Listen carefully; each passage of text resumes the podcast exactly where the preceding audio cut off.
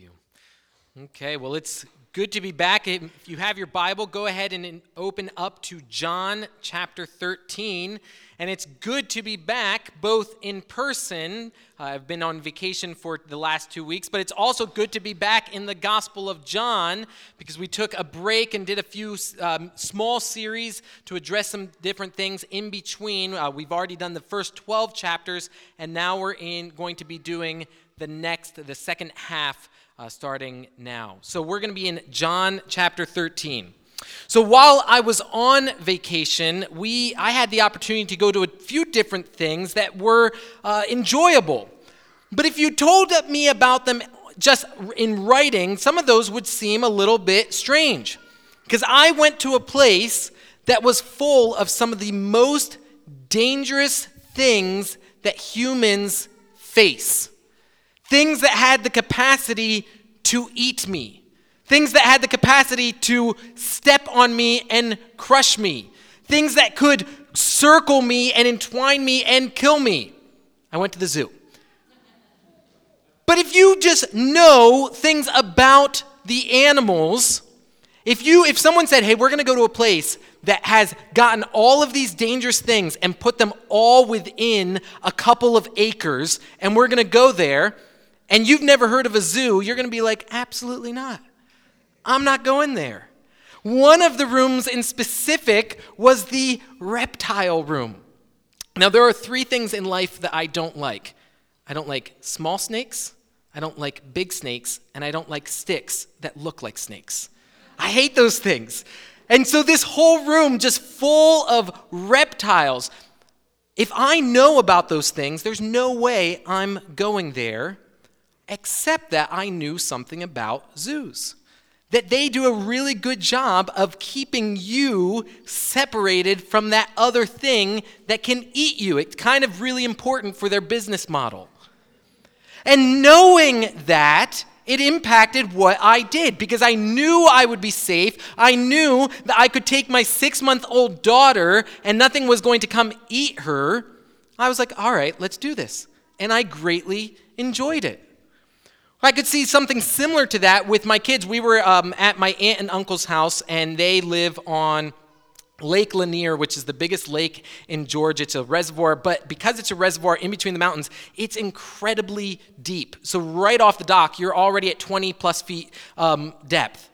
And so, my kids are still learning how to swim, and so the rule was they had to always wear the life jacket. But still, when you're looking at the water and you can't see the bottom of it, that's like my wife's greatest fear.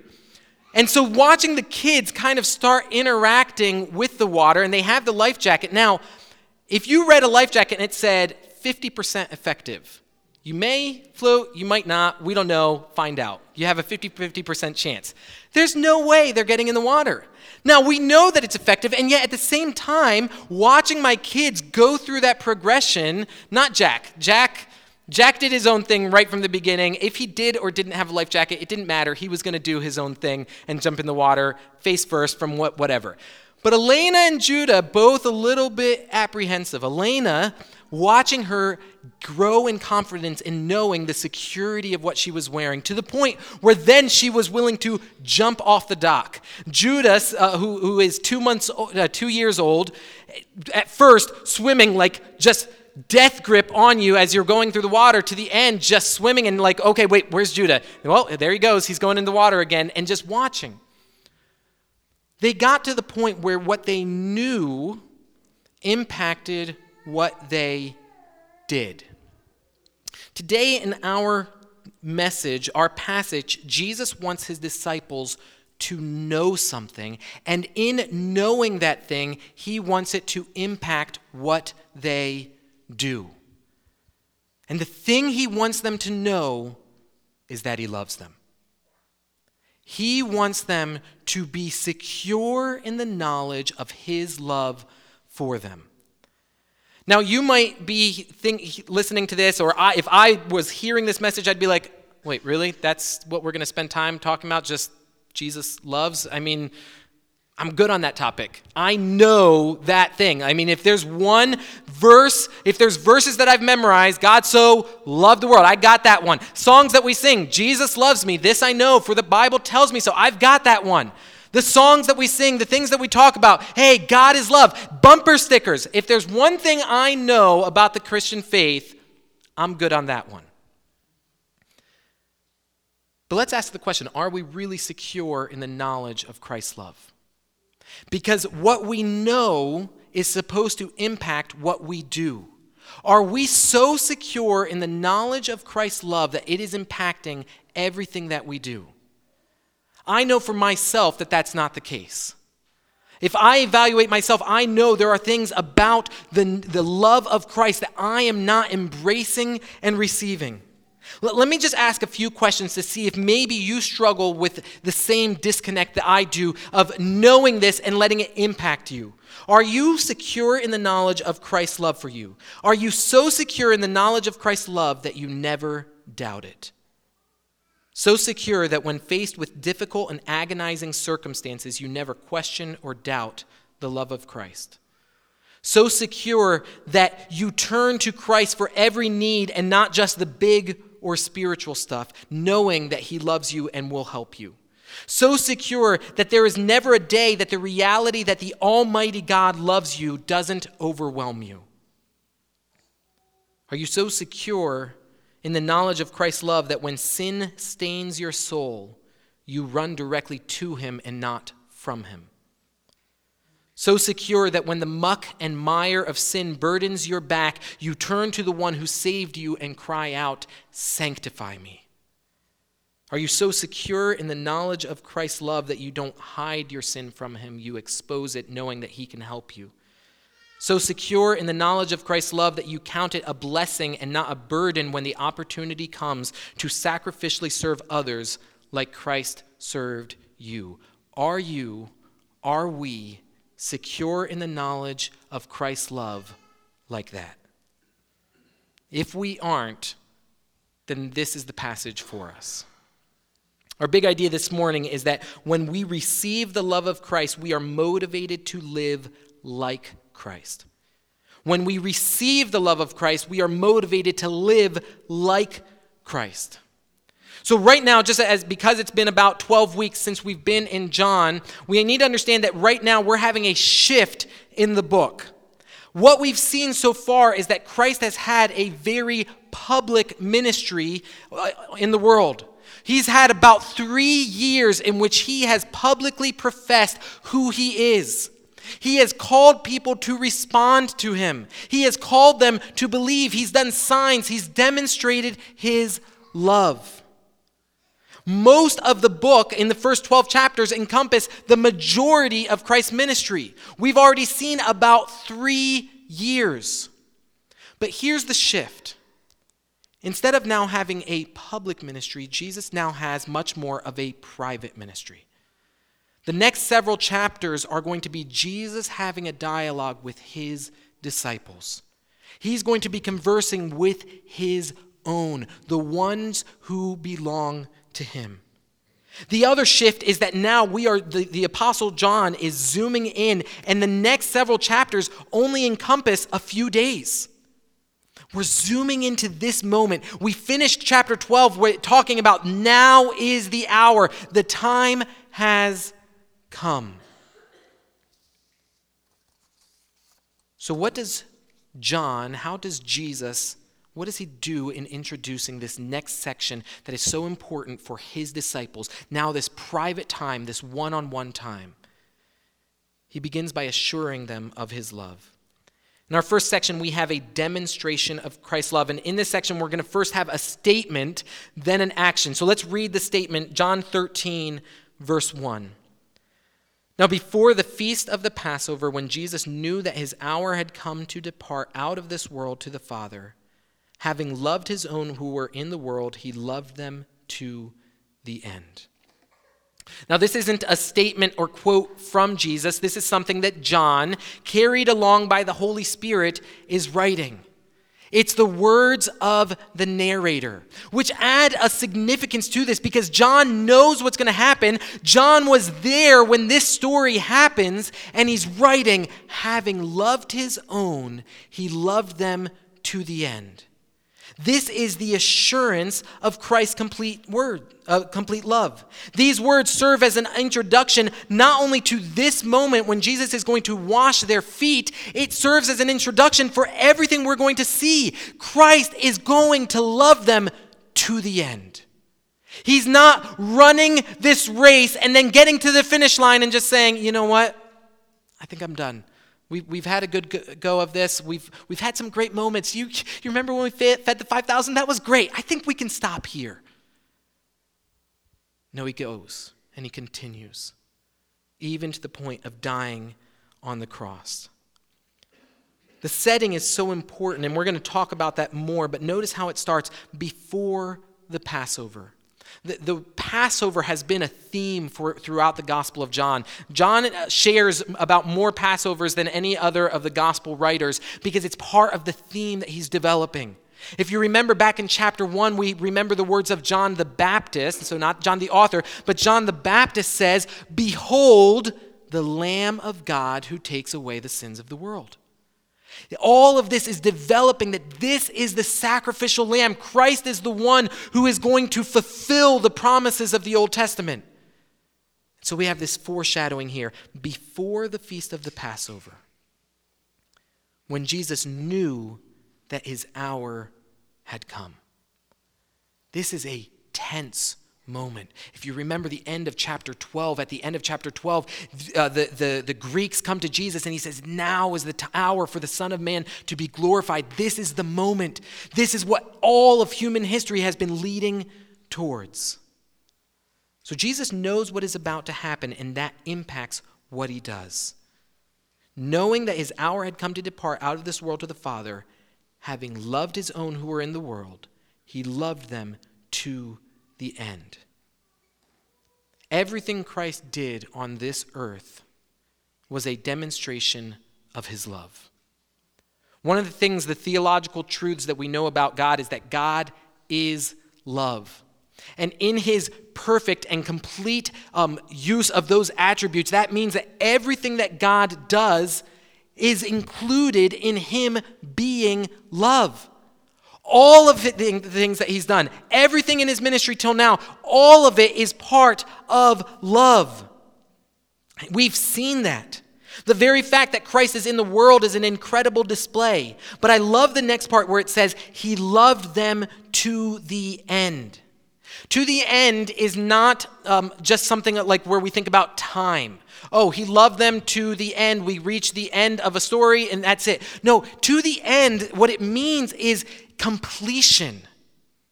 He loved them to the end. He loved them to completion. The task of love was finished. In fact, the word there to the end is, is a uh, similar root to when he's on the cross and he says, It is finished. He loved them to the end. This is a beautiful statement that should give us great security. Jesus doesn't love us just in the big stuff. Jesus doesn't just love us in the past. Christ's love is complete. It is never changing. It is always present, but he, and he demonstrates that by what he does.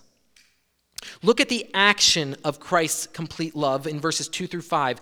During supper, when the devil had already put it into the heart of Judas Iscariot, Simon's son, to betray him, Jesus, and again, notice the word, knowing that the Father had given all things into his hand, and that he had come from God and was going back to God, rose from supper he laid aside his outer garments and taking a towel, tied it around his waist. Then he poured water into a basin and began to wash the disciples' feet and to wipe them with the towel that was wrapped around him.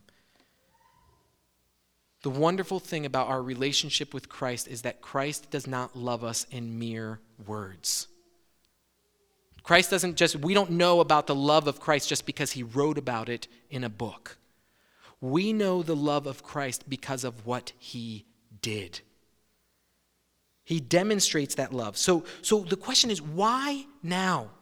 Doesn't Jesus have enough going on? Doesn't he have enough on his mind? Humanly speaking, isn't this the moment where we can just give Jesus some space? It's the greatest moment of all human history. Everything has been leading up to this moment. It's a heavy moment. And yet, Jesus still takes the time to demonstrate his love. Why does he do that? Because they need it. One of the main ways we know the love of Christ is in how he cares for our needs. The reason he demonstrates his love to them is because he knows they need to have it confirmed. Think about what's about to happen. They've just spent all this time learning about Jesus, and what's about to happen? The disciples are going to deny him. They're going to run away from him. Jesus is going to die and depart. All of these things in that moment, they're going to question wait, did something go wrong?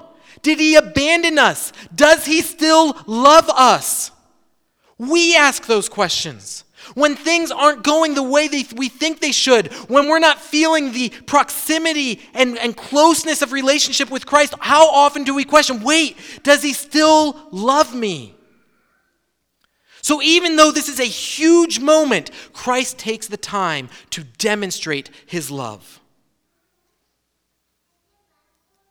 It's hard for us to comprehend the magnitude of this moment. I think that often we read this and we're like, oh, that's nice.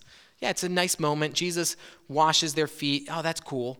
I've seen that at a wedding. I was at a youth retreat. The youth pastor did it once. Cool. It, it's, it's a normal thing. It's not. We, we, for us to understand and comprehend the magnitude of the moment, we, we have to consider a few things. And honestly, we could spend way more time just on this section, but here's just a few things. First, we need to understand the culture. What exactly is happening? You need to understand this wasn't done. This was an extremely humble and even shameful job. There were a number of people in society who would not even consider doing this because it was so beneath their station. We get glimpses of that even in the Gospel of John. There's clues in the Gospel of John. Again, thinking of what John the Baptist says earlier, what does he say about Jesus? I am unworthy to untie his sandal. John puts himself way down. He's like, Look, I'm not even worthy to touch his feet. Earlier, we saw the story of Mary, and she washes Jesus' feet. There's an idea here that, that John has been developing here that feet are something that, that it's beneath you, pun intended. Yeah, happy Father's Day. Who washed feet? The lowest of low. Who is Jesus? The highest of high. To think of this, the, the, the, the, the dichotomy between these things, it, it's, it's insane. And yet, that's what Christ did. He is the highest of high, and yet he washed their feet. We also need to comprehend the, the, the, chronology. When is this happening? First, it says during supper. He did it in the middle of supper. He rose from supper. He's calling attention to what he's doing. He wants the disciples to take notice of what he's about to do. But beyond that, it's in the midst of his final hour.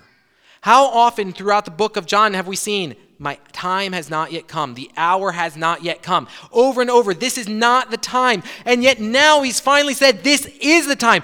This is the big moment, not just of Christ's ministry, not just of his life, but of all human history. This isn't a light moment. Jesus wasn't thinking, you know what would be fun? I could wash all your feet. We could have pedicures. There's nothing else going on. We've got nothing to do right now. Come on, this could be fun. A guy moment. Not a guy moment, not something that's going to catch on. No. Jesus picks this incredibly heavy moment when we think of the emotion that's coming from the, in the Garden of Gethsemane. When we think in verse 21 where Jesus is troubled in his spirit, that's still happening right now. This is the butterflies before the big moment that you know something huge is going to happen, and yet Christ washed their feet.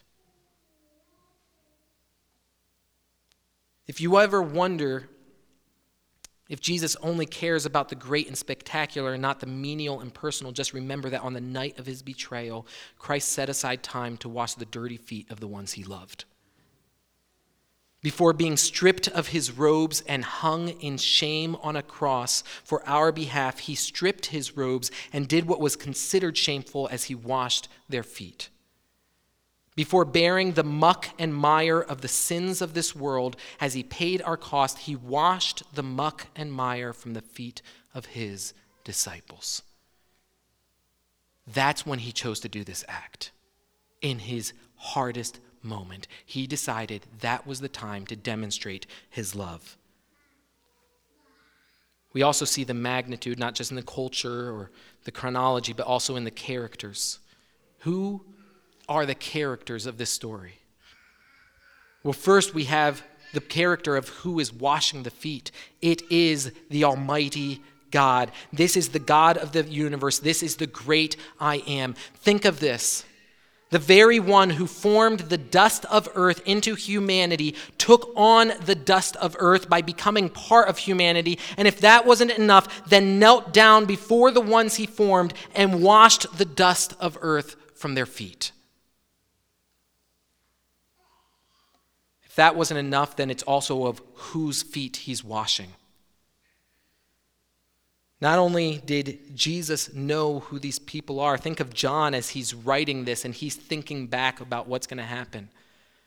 John, who was one of the three that Jesus said, Will you just stay with me? Will you stay with me as I pray in this moment? And they fell asleep. And now, John, thinking back, wait, just a few hours before, Jesus took the time to wash my feet.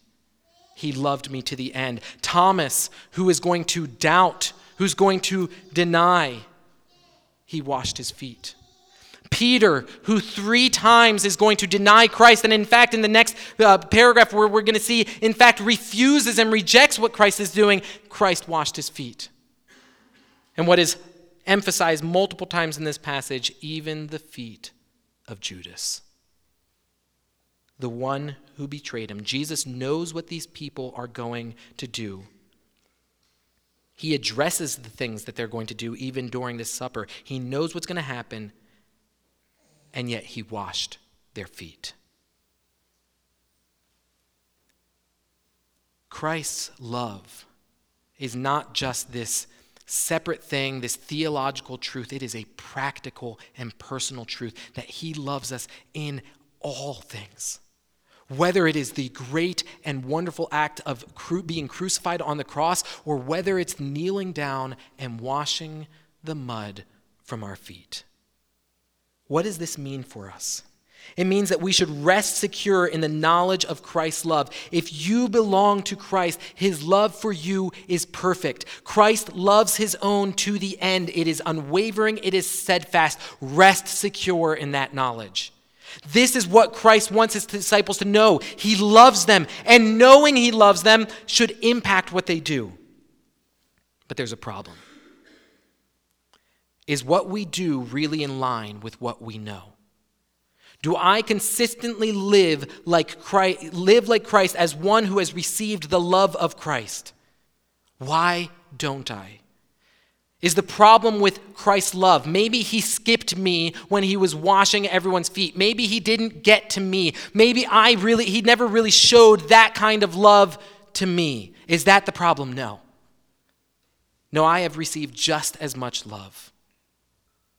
So the problem then is not in the love that's being shown. The problem is that it's the love that's not being received by me. What then would cause us to not receive his love? The problem is that we often deter God, Christ's love. Rather than openly, openly receiving his love, we place barriers and restrictions in the way that keep his love from us, and therefore, because we don't receive it, we don't live it. Let's look at the deterrent of Christ's love in the next verses. In verse 6, he came to Simon Peter, who said to him, Lord, do you wash my feet? Jesus answered him, What I am doing you do not understand now, but afterwards you will understand. Peter has a natural question in verse 6 Lord, do you wash my feet? Peter understands culturally what's happening. Peter might even understand chronologically that something greater is happening because of what Christ has said. And so he's confused. Christ, Lord, God, Jesus, are you going to wash my feet? Do you ever have moments in, in life where you're like, God, what are you doing? I, I, don't, I don't get this. I don't understand what you're doing right now. That's okay. It's okay. The problem here is not Peter's question. Peter's that's an okay question. It's a realistic and natural question. I don't understand what you're doing. Are, are you going to wash my feet? To question is natural and even acceptable, but make it an honest question and wait for Christ's answer. The problem is when we question from a place of pride and uh, authority instead of a position of humility and submission. Ask the question but not in a position that's doubting what Christ is doing. Ask the question and wait for the answer. So, how does Jesus respond? Christ tells Peter to trust him and be patient. Jesus answered him, What I am doing you do not understand now, but afterward you will understand. Peter, I know this is hard for you to understand. You might even think this is wrong, but can you trust me? Trust me that I know what I'm doing.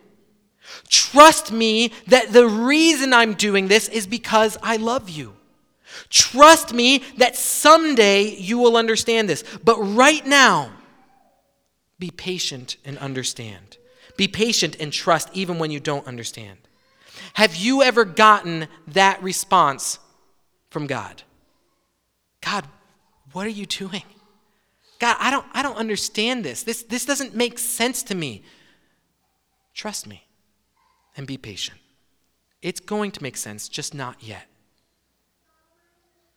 It's so hard to trust when we don't understand what's happening, but here's the thing this is going to happen. God is going to do things you aren't going to understand. When that happens, cry out to God, ask Him what's happening.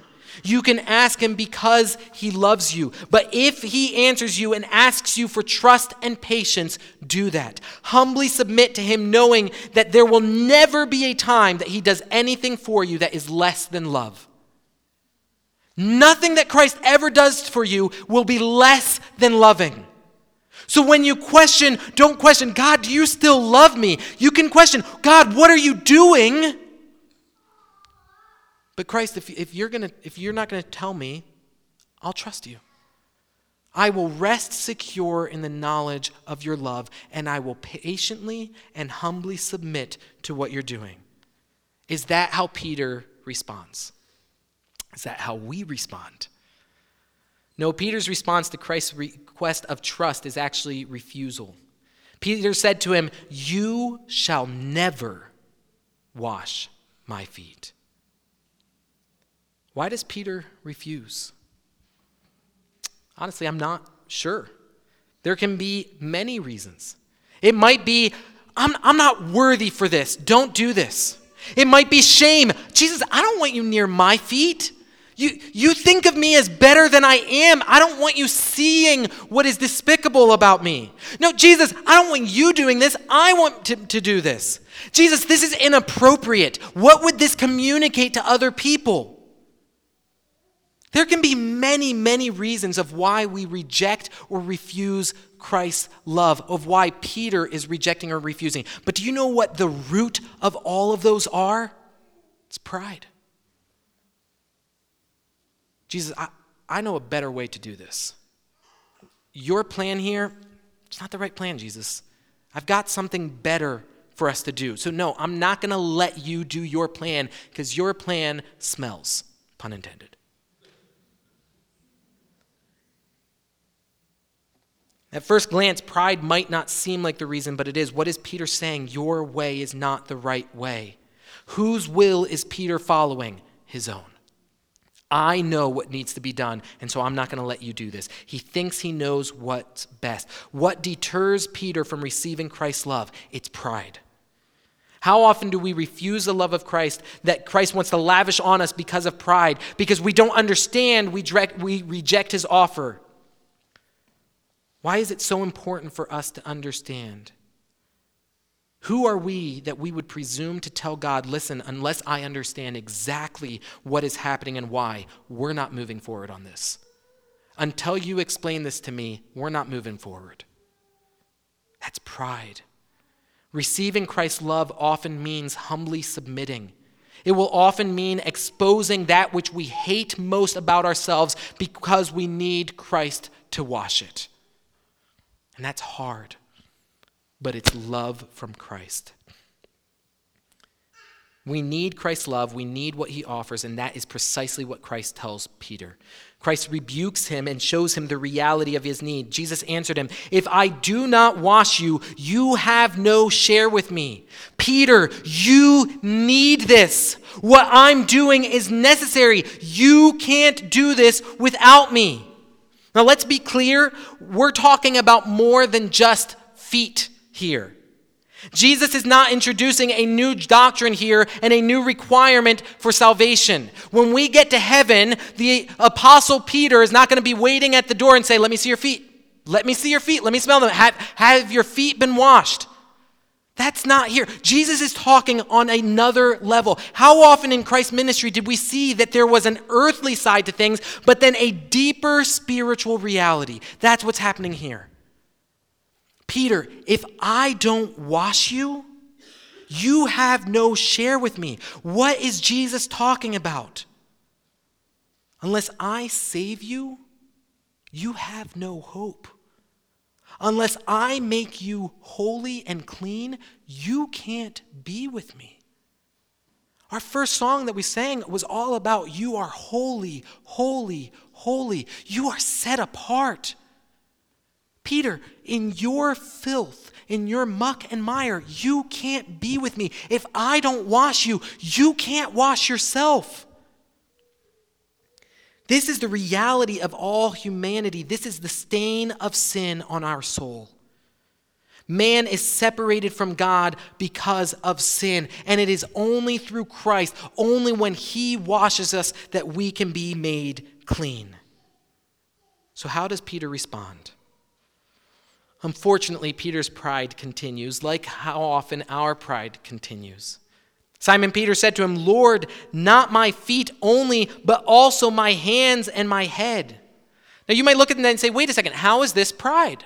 No, Peter's Peter's turned. He, he went from you will never wash my feet to now he's saying, Jesus, not just my feet, wash all of me. What's the problem? What did Jesus offer? Jesus offered to wash his feet. Jesus said, This is what you need. And what is Peter still saying? Okay, well, if that's what I need, I actually need a lot more than that. I, I still have a better way of doing this. How often, when, when we are confronted with things, first we reject it, but then we come around, but then we overcorrect and we go beyond what Christ is doing. Christ has said, This is what you need. But Peter's like, no, at first. And then he's like, all right, that is what I need, but I actually still need more than that. Let me tell you what to do. What is that? It's pride. What should Peter be doing? Humbly submitting. Christ, if that's what I need, then do that. You know what I need. Here's the reality Christ always knows what is necessary. And that is precisely what Christ offers. Christ does not offer more than we need. Christ never offers less than we need. Christ offers precisely what we need.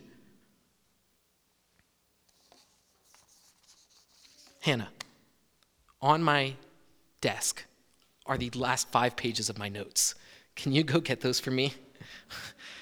and we'll keep going. because I just want, I'm like, wait, back to what? Oh, all right. Hey, we've already done well, so if you're thinking five notes is, is a little bit much, we're, we're actually doing pretty good. What does Christ respond to Peter? So Jesus said to him, The one who has bathed does not need to wash except for his feet, but is completely clean, and you are clean, but not every one of you.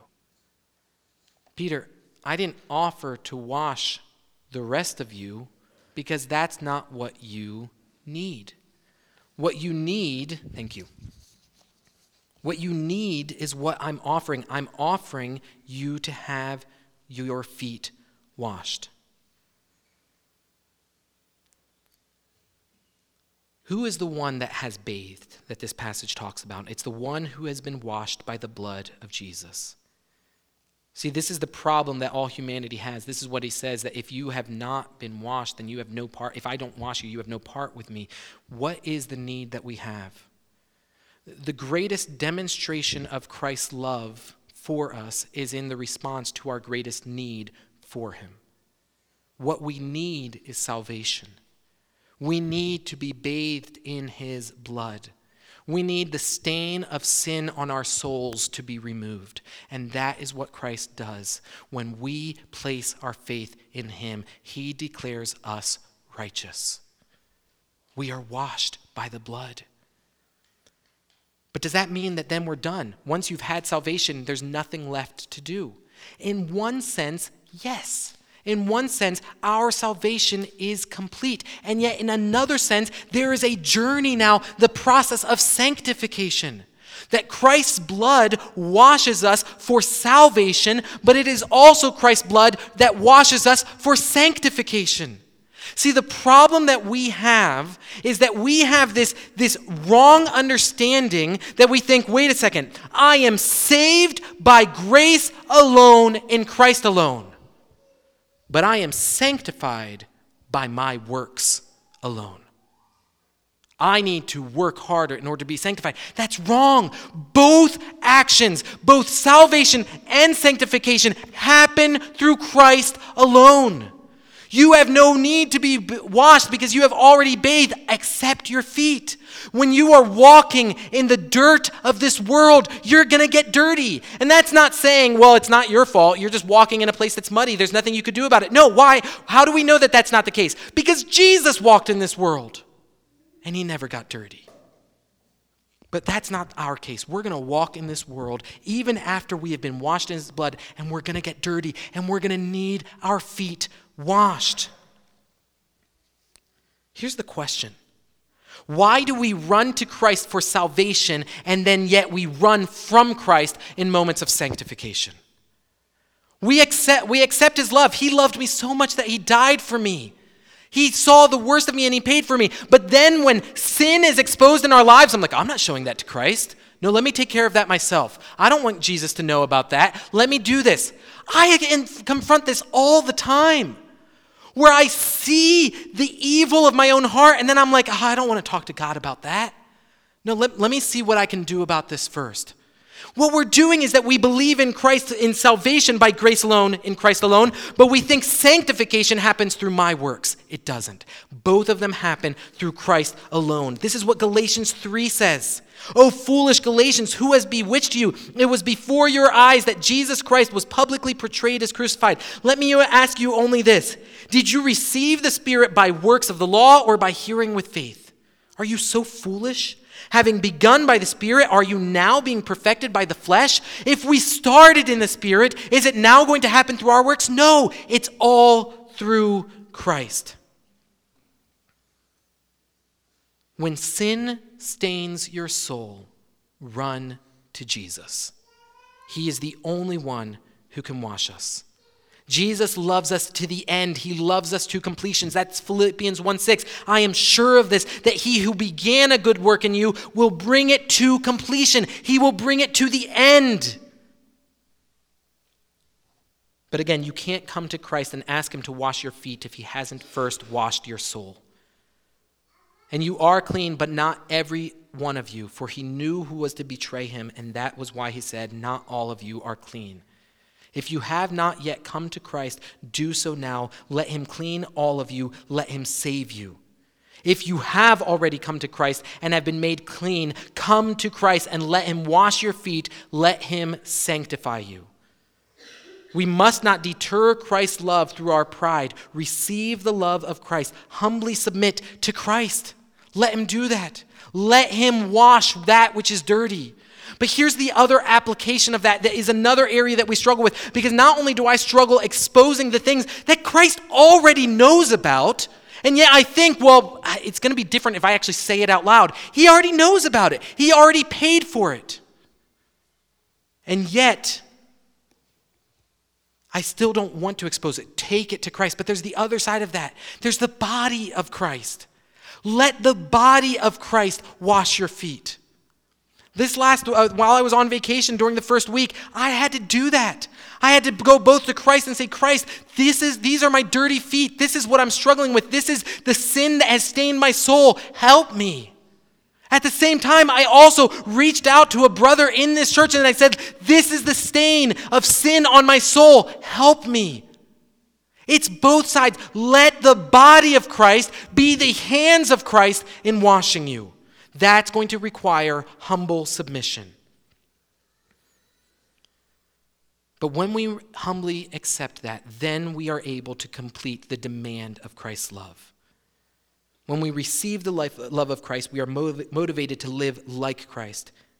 This is the natural result of receiving Christ's love. If we know that Christ loves us and have received that love, then we ought to live like Christ and serve others. Look at what he says Do you understand what I have done to you? You call me teacher and Lord, and you are right for right, for so I am. If I then, your Lord and teacher, have washed your feet, you also to also ought to wash one another's feet. For I have given you an example that you should do just as I have done to you. It doesn't just stop at knowing that Christ loves us. It then looks like us living like Christ. It looks like us serving like Christ. His argument is from the greater to lesser. If I, the greater, your teacher, your master, if I wash you, the lesser, what should you be doing for one another? Again, Jesus is talking more than just feet. What did Jesus do? He served in a way no one else was willing to serve. Jesus did this mid supper. That means that no one earlier on did it. None of the disciples looked and said, Oh, wait, this is a need. You know what? This isn't appropriate for Christ to do. Let me do this. Let me be the servant. They didn't do that. Jesus was the one that did it. He did what no one else had done, and he is the last person they would have expected to do that. Jesus demonstrated sacrificial love. He humbly and sacrificially served. Jesus didn't do it because it was convenient, he did it because he loved them. He did it because they had a need and he filled that need. What does that look like for us? What needs within our body has God revealed to us that we have turned our noses at because uh, it's a smelly situation? What has God, what have we avoided because it's just too messy? What have we ignored because we don't want to interact with dirt? Did Jesus do those things? Did Jesus avoid the dust of earth? If he, our Lord and Savior, did it, who are we to turn from it? Jesus is our example. It says, For I have given you an example that you also should do just as I have done. I want us to see something about the example of Christ. We've already noticed when he does this, we've seen who he does this, we've seen what, all of those things that we can understand that we always are to be serving. We don't have an excuse of like, look, I'm willing to serve, but not that guy. I'm willing to serve, but not at this moment. I'm li- willing to serve, but not by doing that. Jesus repels all of those things in what he does, but there's something else that we have. Look back at verse 3. This is what it says Jesus, knowing that the Father had given all things into his hand and that he had come from God and was going back to God, then he did those things. What do we see that? Because of what Jesus knew, it impacted what he did. So, what did Jesus know? He know, knew what the Father had given, he knew who he was, and he knew where he was going. What the Father had given, who he was, where he was going can we know the same things? Can we know what the Father has given us? Can we know who we are? Can we know where we are going? John 1, verse 11 says this He came to his own, and his own people did not receive him. But to all who did receive him, who believed in his name, he gave the right to become children of God, who were born not of blood, nor of the will of the flesh, nor of the will of man, but of God. So, in that verse, what have we been given? The right to be called children of God. Who are we? The children of God. Where are we going?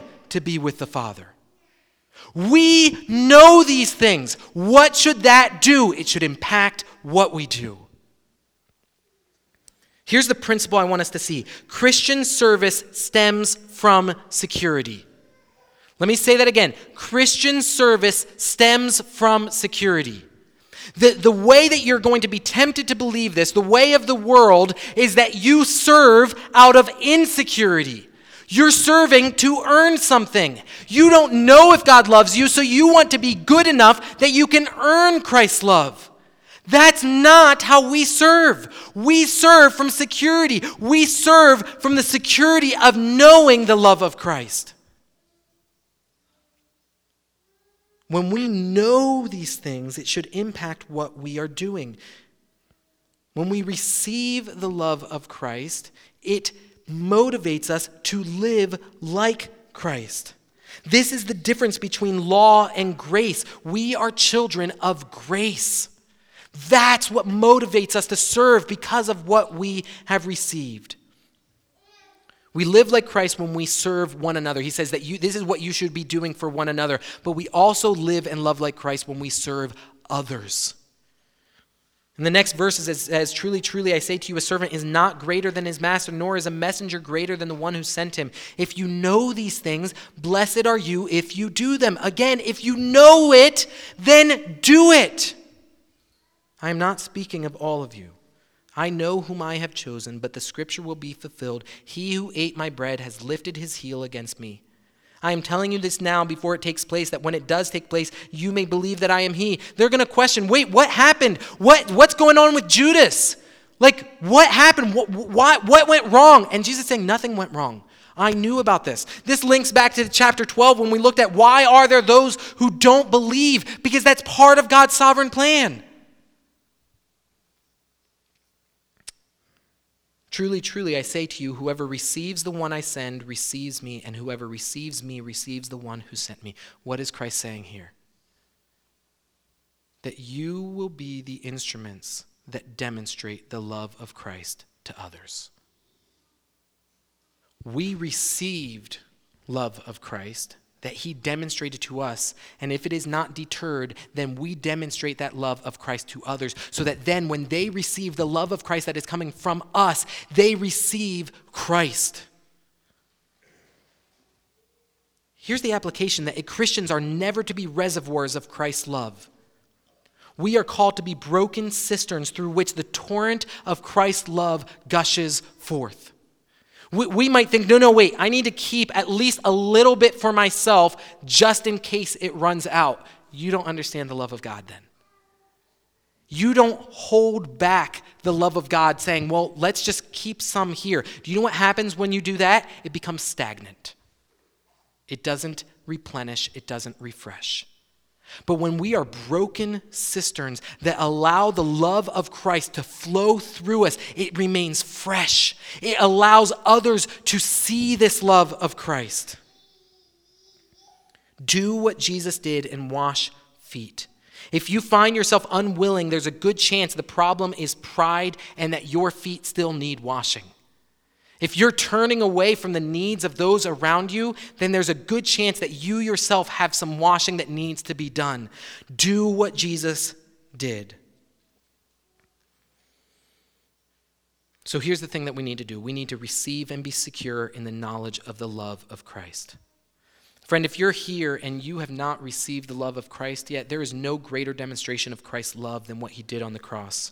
When it says he loved them to the end or he loved them to completion, he did that by dying on the cross and raising, being, uh, rising again. On the cross, he said, It is finished. The price had been paid. Christ shows his love for us by seeing our need and providing the answer. Christ saw all of our needs when he died on the cross for us. If you have not yet received that love, if you have not repented and placed your faith in Jesus Christ, that's where you need to start. But, brothers and sisters, if you have done that, if you have received Christ's love, if you have been washed by his blood, are you secure in that knowledge? Are you so secure that you do not doubt or question his love? So secure that when sin stains your soul, you humbly run to him as the one who loves you more than any and the only one who can clean you? Are you so secure that you allow the body of Christ to love you and help you even with the parts that shame you? Are you so secure that you willingly and joyfully serve others because it's a privilege to live like our Savior? See, serving Christ, when we think of this, oh, this might be beneath us, we have the entirely wrong view. We need to have the view of John the Baptist. I'm not worthy to touch your feet. There is no service that is beneath you because all service is beyond you. We need Christ. The only way we can serve is through Christ. But when we receive his love, it motivates us to live like him. What we know impacts what we do, and what we know is that Jesus loves us. When we receive the love of Christ, it motivates us to live like Christ.